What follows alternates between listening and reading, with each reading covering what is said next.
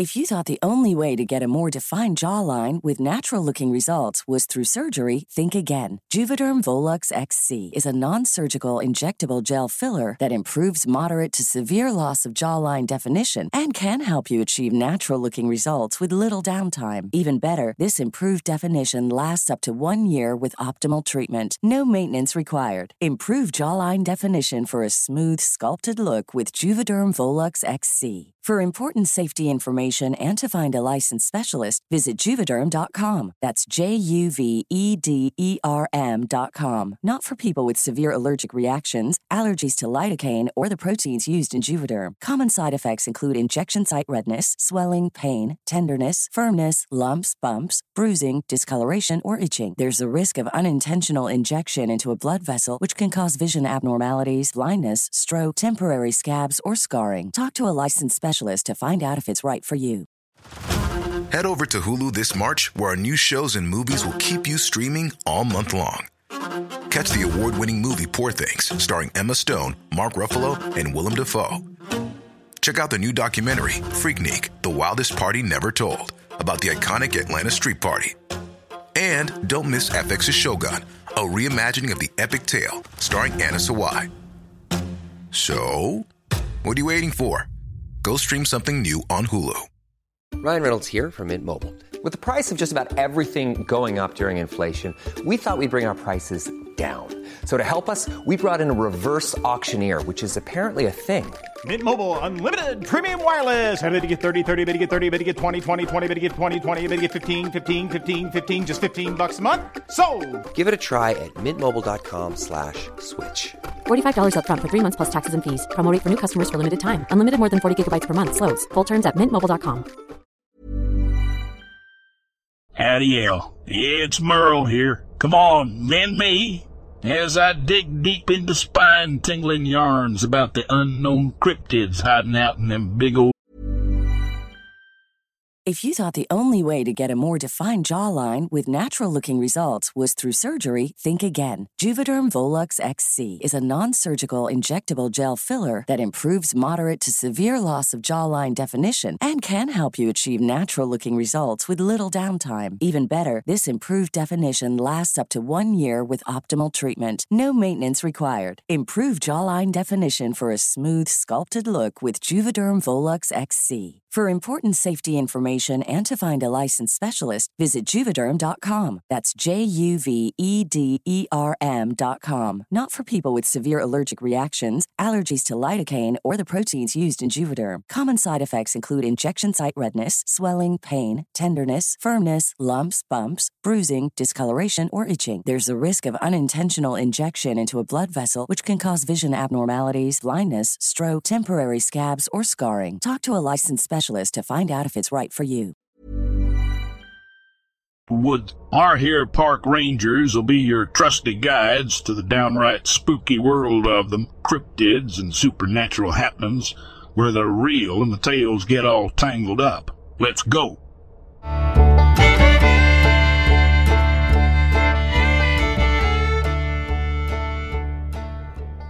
It had been raining for days when the first body was discovered. I, Officer Ethan James, and my partner, Officer Sarah Walker, were working the graveyard shift in our small, isolated town. The murders had left everyone on edge, and the local police force was struggling to keep up. With each passing day, the body count rose, and there seemed to be no clear motive or pattern. It was as if an unknown predator was lurking among us, hiding in plain sight. In desperation, our police chief called in the National Guard for assistance. They arrived in our town, their uniforms crisp and professional, their faces set with determination. The town breathed a collective sigh of relief, knowing that these men and women were here to help. We were partnered with two National Guard soldiers, Lieutenant Carter and Sergeant Ramirez. They were seasoned professionals, and their experience proved invaluable as we continued our search for the mysterious predator. In the beginning, they were just as baffled by the murders as we were. But as we dug deeper into the case, strange and disturbing clues began to emerge. We found evidence that the predator wasn't just intelligent, but also capable of mimicking human behavior. It was as if the creature could blend in seamlessly among us, hiding in plain sight. This realization sent shivers down my spine, knowing that anyone could be the predator. One evening, as we were going through case files, Sarah stumbled upon a series of reports that seemed to connect the National Guard to the predator. It appeared that the creature had been created by them, perhaps as part of some top-secret experiment gone wrong. The more we investigated, the more we realized that our new partners might not be here to help after all. The weight of this discovery hung heavy on us, but we knew we had to confront Lieutenant Carter and Sergeant Ramirez. We found them in the makeshift command center poring over maps and discussing strategy. As we approached, their expressions changed and they seemed to already know what we had discovered. We know what you found, Lieutenant Carter said, his voice cold and unyielding. But you need to understand that this is bigger than you, bigger than this town. If you say a word about the monster, we'll have no choice but to silence you. Sergeant Ramirez's eyes were filled with sadness and regret. But he didn't say a word. It was clear that they believed we were expendable in the grand scheme of things.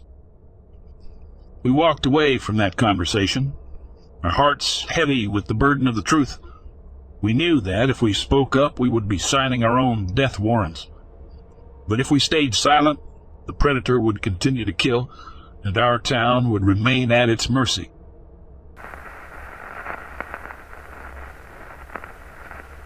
I was a teenager and I was still in high school. Occasionally, my uh, mom and I would drive around for hours to places that we didn't even know about, just aimlessly driving to some place that would get us away from everything. We found many cool areas doing this. Now, the reason for it wasn't very pleasant. I'd rather not go into details about it, but at least we have the memories we do. It was a particularly bad day my mom picks me up from school. She got to leave work early and she says that we were going for another drive. I never complained because I knew my mom was dealing with enough already. So I did everything I could to make her happy.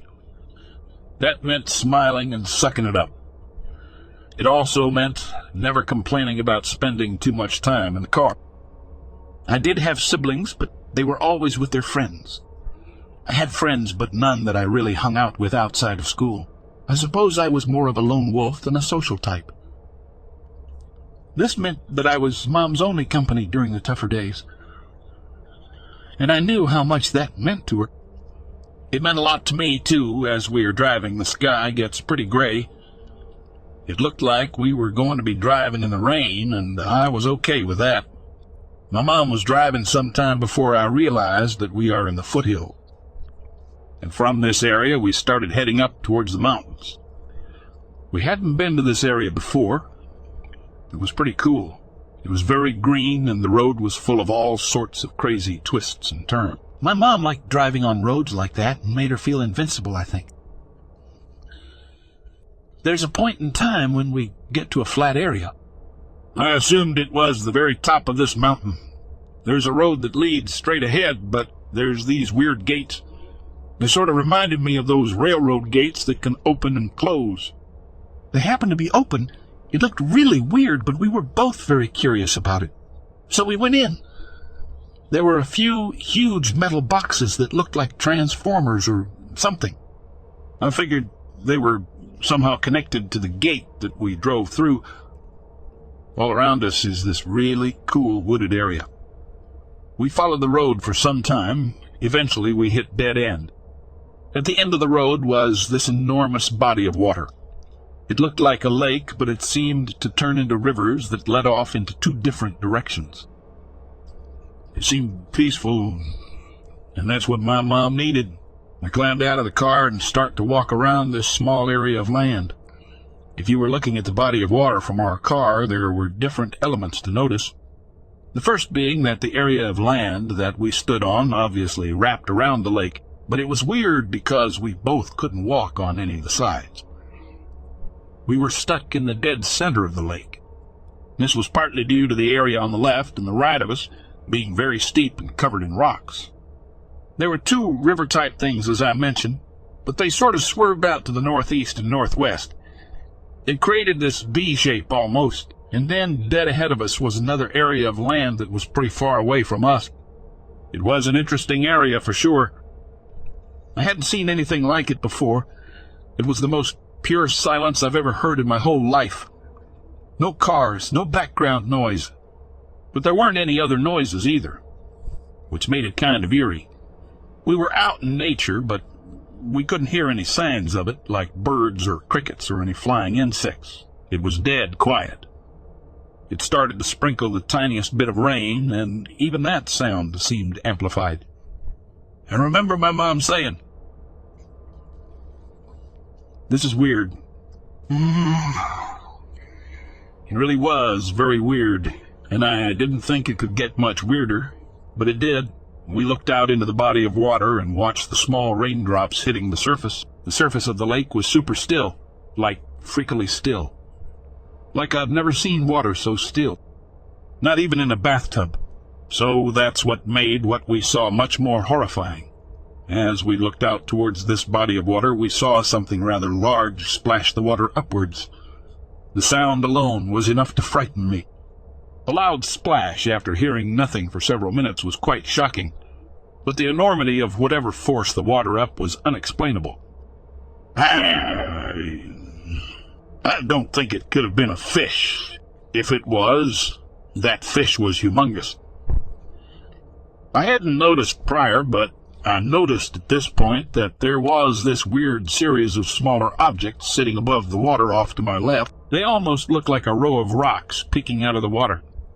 It must have not caught my eye before, being that the sides were pretty much covered by large rocks. But as soon as we saw that splash and the gigantic ripples it created in the lake, I started to wonder if those rocks weren't really rocks at all, but the back of something large, hidden under the water. All this observation took no time at all, and if I'm being truthful, I was much too frightened to stand there much longer. My mom started to usher me into the car, saying that we needed to leave. So we got in the car and left. I would have thought that my mind was playing tricks on me. All of what we had experienced was truly, for a lack of better words, creepy, and my mom started revisiting the events out loud as we drove. Everything she was saying was exactly what I saw, too. I can still hear her words. That wasn't a fish. It couldn't have been right. All I know is, whatever it was made me so scared I wouldn't step foot near another lake or river again. I just won't.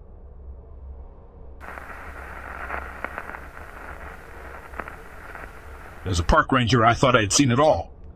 From lost hikers to animal attacks, I had dealt with my fair share of emergencies. But nothing could have prepared me for what I was about to discover. I received a call from the local police department about a group of campers who had gone missing while hiking in a remote part of the park. As I set out to search for them, I had a sinking feeling in my stomach that something was not right. As I made my way through the dense forest, I began to notice strange symbols etched into the trees and rocks. They looked like they were from an ancient language, and it was clear that they were not made by any human hand. As I continued on, I heard strange noises in the distance. They sounded like whispers, but there was no one around. The air grew thick and heavy, and I could feel something watching me from the shadows. Finally, I stumbled upon a clearing in the woods. It was surrounded by massive stones that were arranged in a circle, like a giant altar. In the center of the circle was a deep hole, and I could hear faint screams coming from inside. I approached the hole cautiously and peered inside. What I saw made my blood run cold. It was a group of campers huddled together and trembling in fear. They were surrounded by dark, shadowy figures that seemed to be feeding off their fear and misery. I realized then that I had stumbled upon an ancient evil that had been lurking in the woods for centuries. The symbols, the whispers, the screams, they were all part of a sinister ritual that was designed to bring forth this evil from its slumber. As I tried to rescue the campers, the shadows closed in around me. I could feel their cold breath on my neck, their fingers tracing my skin. I knew then that I had to act fast if I wanted to survive. I dug deep within myself and summoned every ounce of courage I had. With a roar, I lunged forward and tackled one of the shadowy figures. It let out a guttural scream as I plunged my knife into its chest, and the rest of the shadows dissipated into thin air. The campers were safe, but I knew that the evil was still out there lurking in the shadows. And as I made my way back to the park headquarters, I couldn't shake the feeling that it was watching me, waiting for its next victim.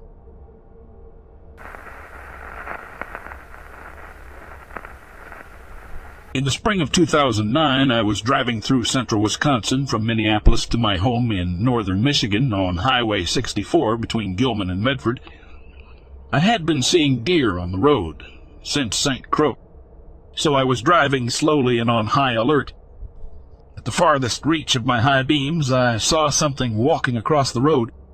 I slowed way down to about 30 miles per hour, and that's when I saw it.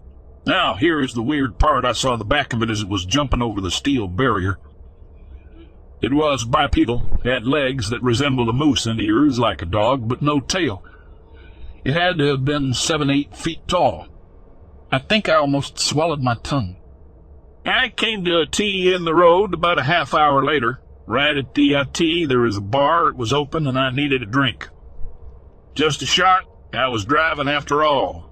I must have had a wild look on my face because I just sat down at the end of the bar and asked for a shot of anything. When the bartender poured me a shot of JD, he said, You just saw it, didn't you? I didn't say a word. I just looked at him. He said, This one is on the house. I drank the damn shot, put five dollars on the bar, and left. I never mentioned it to anyone else until now.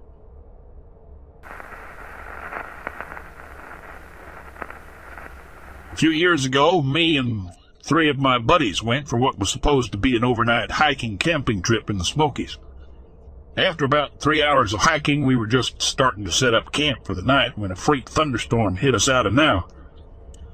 We scrambled to pack up our stuff and miraculously managed to find a very small cave, not big enough for any animals to be hiding in it. It was more like a rocky alcove that had just enough space to shield the four of us from the rain. We spent the night in the cave. One of my friends even started showing symptoms of hypothermia, but thankfully I had an emergency blanket in my backpack that helped him. The next morning we tried to find our way back to the trail. It took us two hours of hiking to realize we were very lost. It took us three days to find our way back to civilization.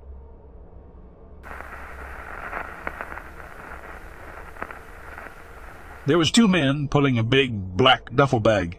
We were up high on a hill, so they couldn't really see us. They had shovels. We watched pretending to be spies, sharing the binoculars. When they looked in our way, we ran. We ran back to the bikes, then rode back to camp as fast as possible. At that time, we camped with about 15 other families. Travel Trailer Camping Group, no one at all believed us. We begged them to call the police. No one believed us. We still tell our family now they should have listened to us. I'm now 35 and my brother and cousin are 32. To this day, no one believes us.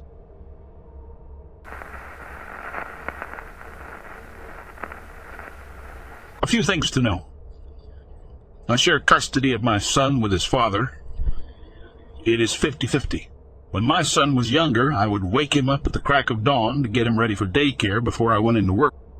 I've worked remotely for three years now and no longer have to wake up so early. I also love to talk to my kids about their memories. What's your happiest memory? What's your favorite memory with your brother? What's your earliest memory?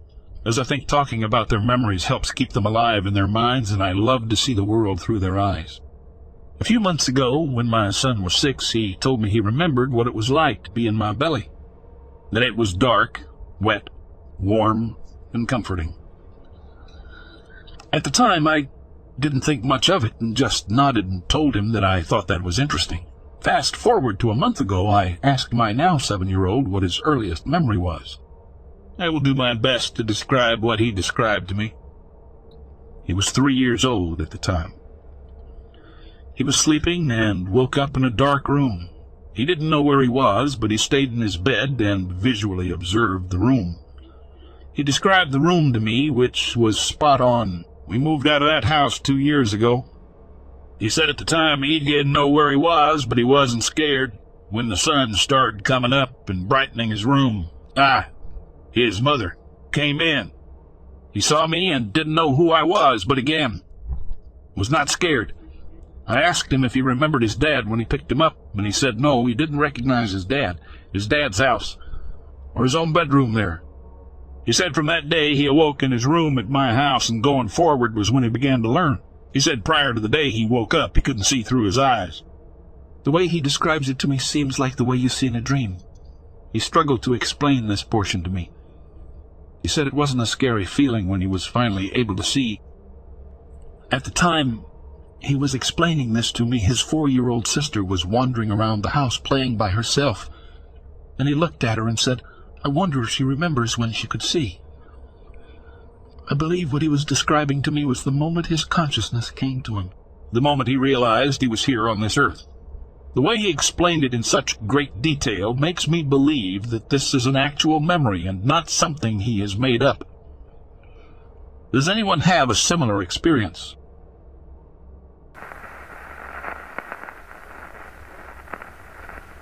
About a month ago, my boyfriend and I were on the couch of our home watching a scary movie around 9 p.m.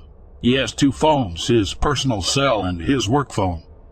Once we finished the movie, I said I was going to get the shower going and wait for him to join me after he called his daughter to tell her good night. He used his personal phone to call her, leaving his work phone on the couch alongside his personal one once he hung up. He came to check on me in the shower and told me he would be in after he grabbed some clothes and a towel. However, after going back to the bedroom to grab those, he noticed that his personal phone was missing from the couch. He was only gone for about a minute from the living room to come to the bathroom. He spent another five minutes looking for it everywhere in the house. He even tried calling it from his work phone several times before giving up and getting into the shower with me. About 30 minutes pass, he tells me about the incident, and we think nothing of it since I promised to help him find it after we get out. However, once we get out, we spend another five minutes tearing the house apart. Still nothing. He and I both called his personal phone. Several times, but we couldn't hear it anywhere. I finally have the idea to try and ping it using the shared location services. That's when it shows up, claiming to be in the neighbor's front yard. He thought I was joking with him until I showed him my screen. Neither of us had left the house. Both the front door and the back door still remained locked from when we got home earlier that day. I thought he was actually the one pranking me. He promised he wasn't. I stood in the doorway as he got a jacket on and went outside with his work phone, using it as a flashlight, and to call his personal phone. He looked for it for a while. But then I watched as he bent down, dug in our neighbor's bushes, and retrieved his flashing personal phone that lit up due to the incoming call. It had been raining and was very muddy, yet his phone was completely dry and seemingly untouched when he retrieved it. As he called it, the phone didn't make any sound, just buzzed. Yet when he double-checked that he kept the ringer on, thinking it got turned off, it was still on, as it should have been playing his ringtone but it never did that entire time we looked for it. To this day, we cannot explain how it got outside in the span of about five minutes. Never rang even with the ringer on, was still dry after sitting in the rain or mud for about 40 minutes total, and how it ended up buried in the neighbor's bushes. Get it? I didn't want to make a separate post, so I thought I'd add on. Ever since this incident with the phone, more strange things have happened. Things have been knocked over in the middle of the night. I hear footsteps when I'm home alone, see things out of the corner of my eyes, and the scariest one yet, we have light fixtures that you click on and off, like flat buttons, not the switches. He and I were sitting on the couch in the living room when all of a sudden the lights in the dining room began to turn on and off. The creepy part was that the buttons were being clicked rapidly and loudly too. I would have chalked it up to faulty wiring if it was just the lights going crazy, but the buttons were physically being pressed and making noise too, as if someone was pressing it on and off very quickly. He said he has never experienced anything like this in this house before. It started happening after I moved in. After reading some comments, I'm beginning to think it's some sort of entity. It might be attached to me. I've had other paranormal experiences before, too.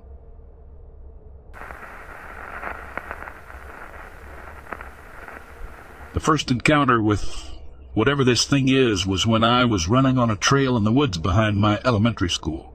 I got halfway through when I heard a UFO-esque warble. Something I've never heard before. I looked up in the tree I heard it come from and saw something that looked like a mix between what could have been a monkey and a bird. It had the body of a monkey or some mammal, four limbs and brown fur, and the head of a bird, bird-shaped head with beak and feathers. Also, after I spotted it, and it ran off quickly for the rest of the time I was on the trail, stuff kept falling around me, like branches and acorns.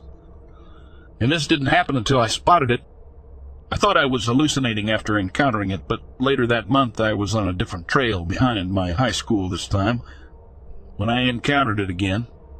I was going through the trail when I started to hear wolves howling, which is weird because wolves don't live in my area to my knowledge. At that point, I started to pick up the pace because I don't want to be eaten.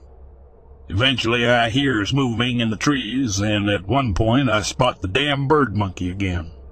After that, the howling got closer and stuff started to fall around me again. I'm usually calm, but I started to get a little nervous. Eventually, I get to the end of the trail, and that's when I hear what sounds like a dog whimpering in a nearby bush. Crap! Still dropping around me, and the howling is getting closer, but I stop because it could be a dog in distress. I eventually left it without checking, though, because with everything going on, it probably wasn't a dog. I don't know if the howling and dog were connected, but I added it anyway as it all happened in the same encounter. I have no clue what bird monkey thing it is or its name, but any help would be appreciated. I will add that the woods behind my high school and elementary school are very haunted. I've done a ton of ghost hunting at night, and every time I see or hear, I can always put my other ghost cryptid stories up if wanted.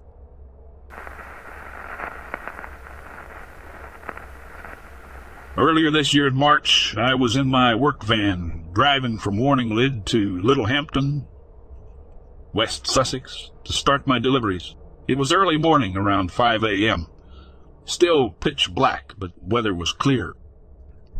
I was driving southbound on the uh, 24 and had just passed the southern tip of the village of Ashington soon to be approaching the Storrington roundabout. On my left-hand side, there is a section of grass that runs for a few hundred feet and is about six feet wide or so before it becomes a huge thicket of brambles. I saw a creature. That I can only describe as cardboard box color. It was about four feet tall, but down on its haunches to where its heels were touching its butt. It was facing diagonally away from me into the base of the bushes, so I saw its back and left side of its body more so than anything else. Its spine was showing, and also ribs, but not to the extreme, and it had small round ears that were in the location of a human's, but shaped in a similar way. As to what a black bear's are, it had a tail that rose up into a subtle S shape, was very skinny, and seemed to be hairless, like the rest of the animal. The face, from what I could see, had a muzzle but not extremely pronounced, and it seemed to be tracking something in the grass. My guess would be some kind of rodent. Its head movements were very digital and all over the place, and it jumped like how a fox would when pouncing, but in doing so I saw the soles of the feet, which I remember extremely clearly as they looked like ours. But, given the hours that I'm awake, and the fact I'm a proper country boy, I see multiple foxes on a daily. This was as far from a fox as a monkey is. It was nothing I had ever seen before in person, on tele, internet, or in book. The duration lasted about five seconds, and as soon as I saw it, I had shivers all over my body, and I literally said out loud, What the F was that? I couldn't believe my eyes. I got to the roundabout probably 30 seconds later and doubled back on myself to get back into the same road again in hopes I could get a second glimpse, but I wasn't lucky. The thing about it all that was almost stranger than the sighting itself was that I had such a strong feeling of shame that came over me. I felt so shameful in seeing it and have no idea why. I remember being in tears because of it, and I don't fully understand why, but I felt like I had no business seeing it. And if I had a regular job that never required me to be up so early, then I never would have. Still no idea what it was, if anyone has seen anything similar, please share or has any insight. I'd appreciate it. Thank you.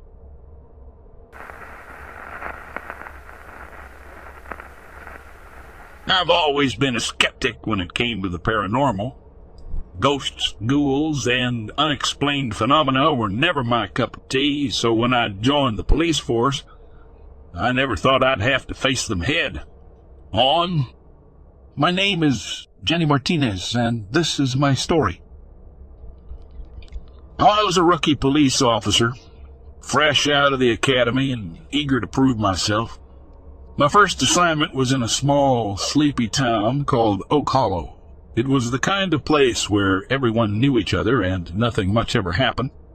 I was excited to start patrolling the streets, and I couldn't wait to make a difference in the community. One night, while on my usual patrol, I noticed something strange. The air felt heavier, and there was an eerie silence that seemed to cloak the town. I brushed it off as my imagination running wild and continued my patrol. As I turned down an old cobblestone street, I saw it. The ghostly figure of a woman dressed in white, standing by the road. My heart pounded in my chest, but I convinced myself it was just a trick of the light. I blinked and she was gone. Little did I know this was just the beginning. Over the next few weeks, I encountered more inexplicable events. Objects would move on their own. Strange noises echoed through the night, and I would see apparitions of people long dead. I couldn't deny it any longer. Oak Hollow was haunted.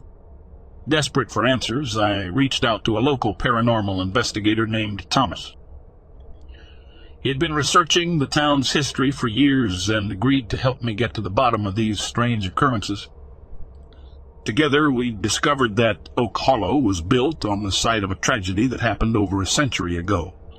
The town's founders had made a pact with a malevolent spirit, and in exchange for power and wealth, they offered the souls of their descendants. The spirits were trapped in limbo, unable to move on until the pact was broken.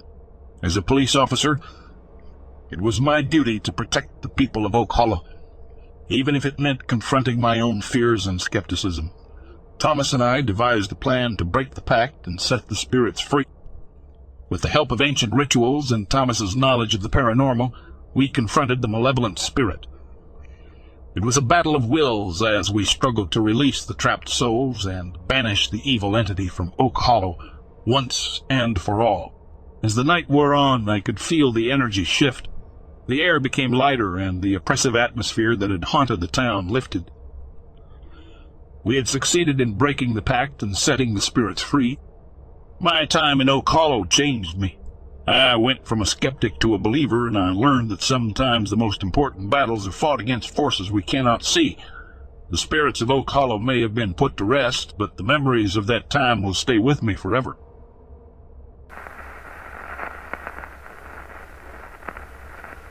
I've never believed in God. It was all too convenient for my liking. The songs and the stories were all wrapped up in putrid desperation that made it hard to believe a word of it. Who would ever come up with such an idea as a divine being that cared equally for seven billion, not excluding those long dead and waiting to be born, of his children was doing nothing more than shouting to the void or begging for therapy? At least, it sounded that way to me. What other explanation was there when children were starving or being locked in cages for daring to cross a man-made line of no crossies? How was I supposed to believe that famine and diseases were trials brought to pass by a benevolent being while people bombed and gassed and starved and enslaved?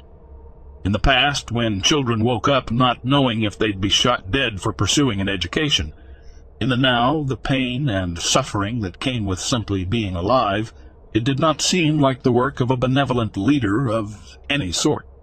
Honestly, it appeared like tyranny, a child abuse even, and I personally never subscribed to it because of that. While not believing in that, also came the belief of not believing in ghosts, not believing in an afterlife of any sort, and being absolutely tickled pink by the idea of inherently nasty, chronically evil beings, demons.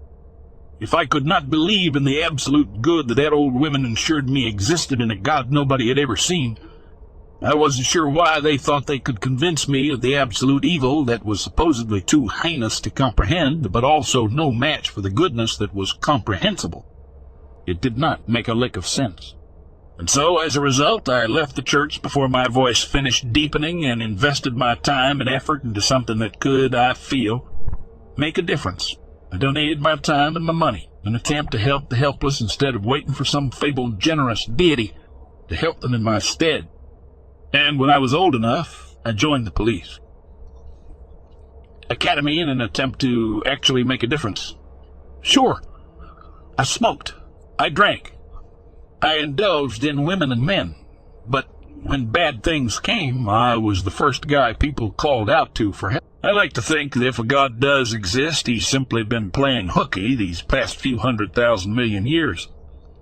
Anyway, me being too nice is pretty much how I got myself into this mess.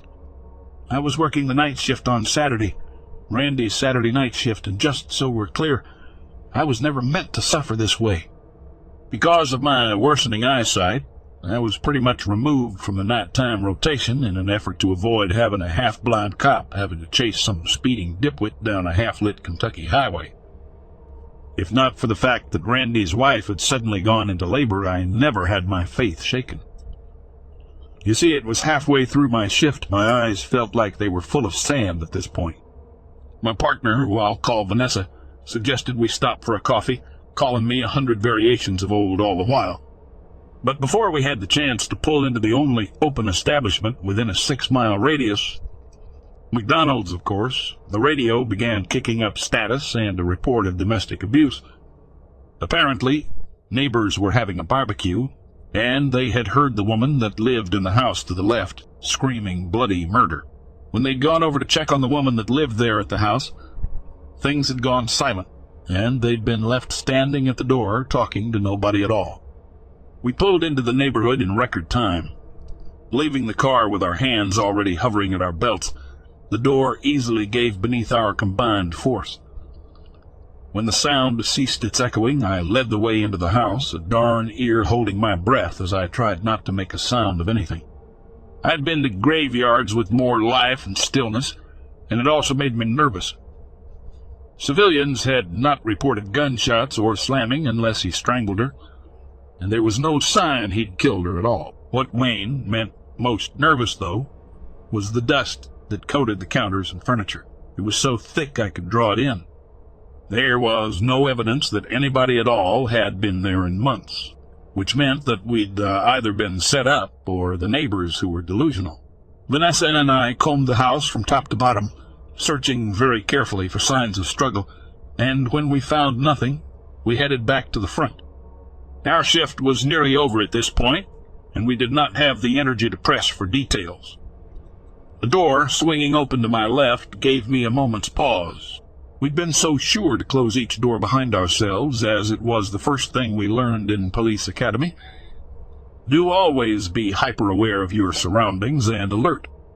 You never know when things may turn awry. I was quick to chalk it up to something loose in the hinges.